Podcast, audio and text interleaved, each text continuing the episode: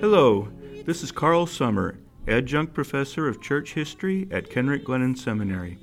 Welcome to our digital Jesse Tree.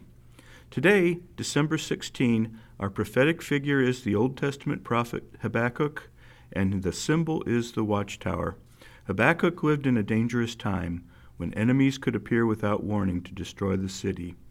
Jerusalem was protected by a wall, which had numerous watchtowers from which soldiers could stand watch.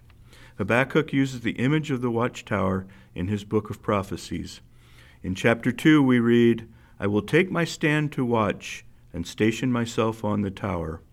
But Habakkuk was not using his watchtower to search for enemies, he was watching for the coming of the Lord. When we set a watchtower in our souls and wait for the Lord, we will see some challenging images, but we will also see great beauty.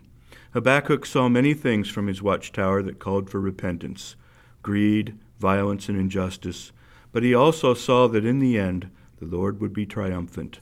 Later in chapter 2, we read, The earth will be filled with the knowledge of the glory of the Lord. And further on, The Lord is in his holy temple, that all the earth keep silence before him. This Advent, let us set our watchtower and wait for the revelation of the glory of the Lord, who comes in the silence of our hearts.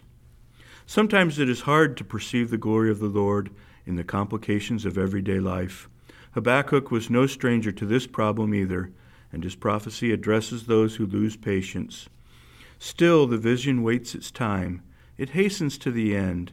It will not lie. If it seems slow, wait for it. It will surely come. It will not delay. So be of good cheer. Let us wait for the coming of the Lord with joy. And may you have a blessed Advent.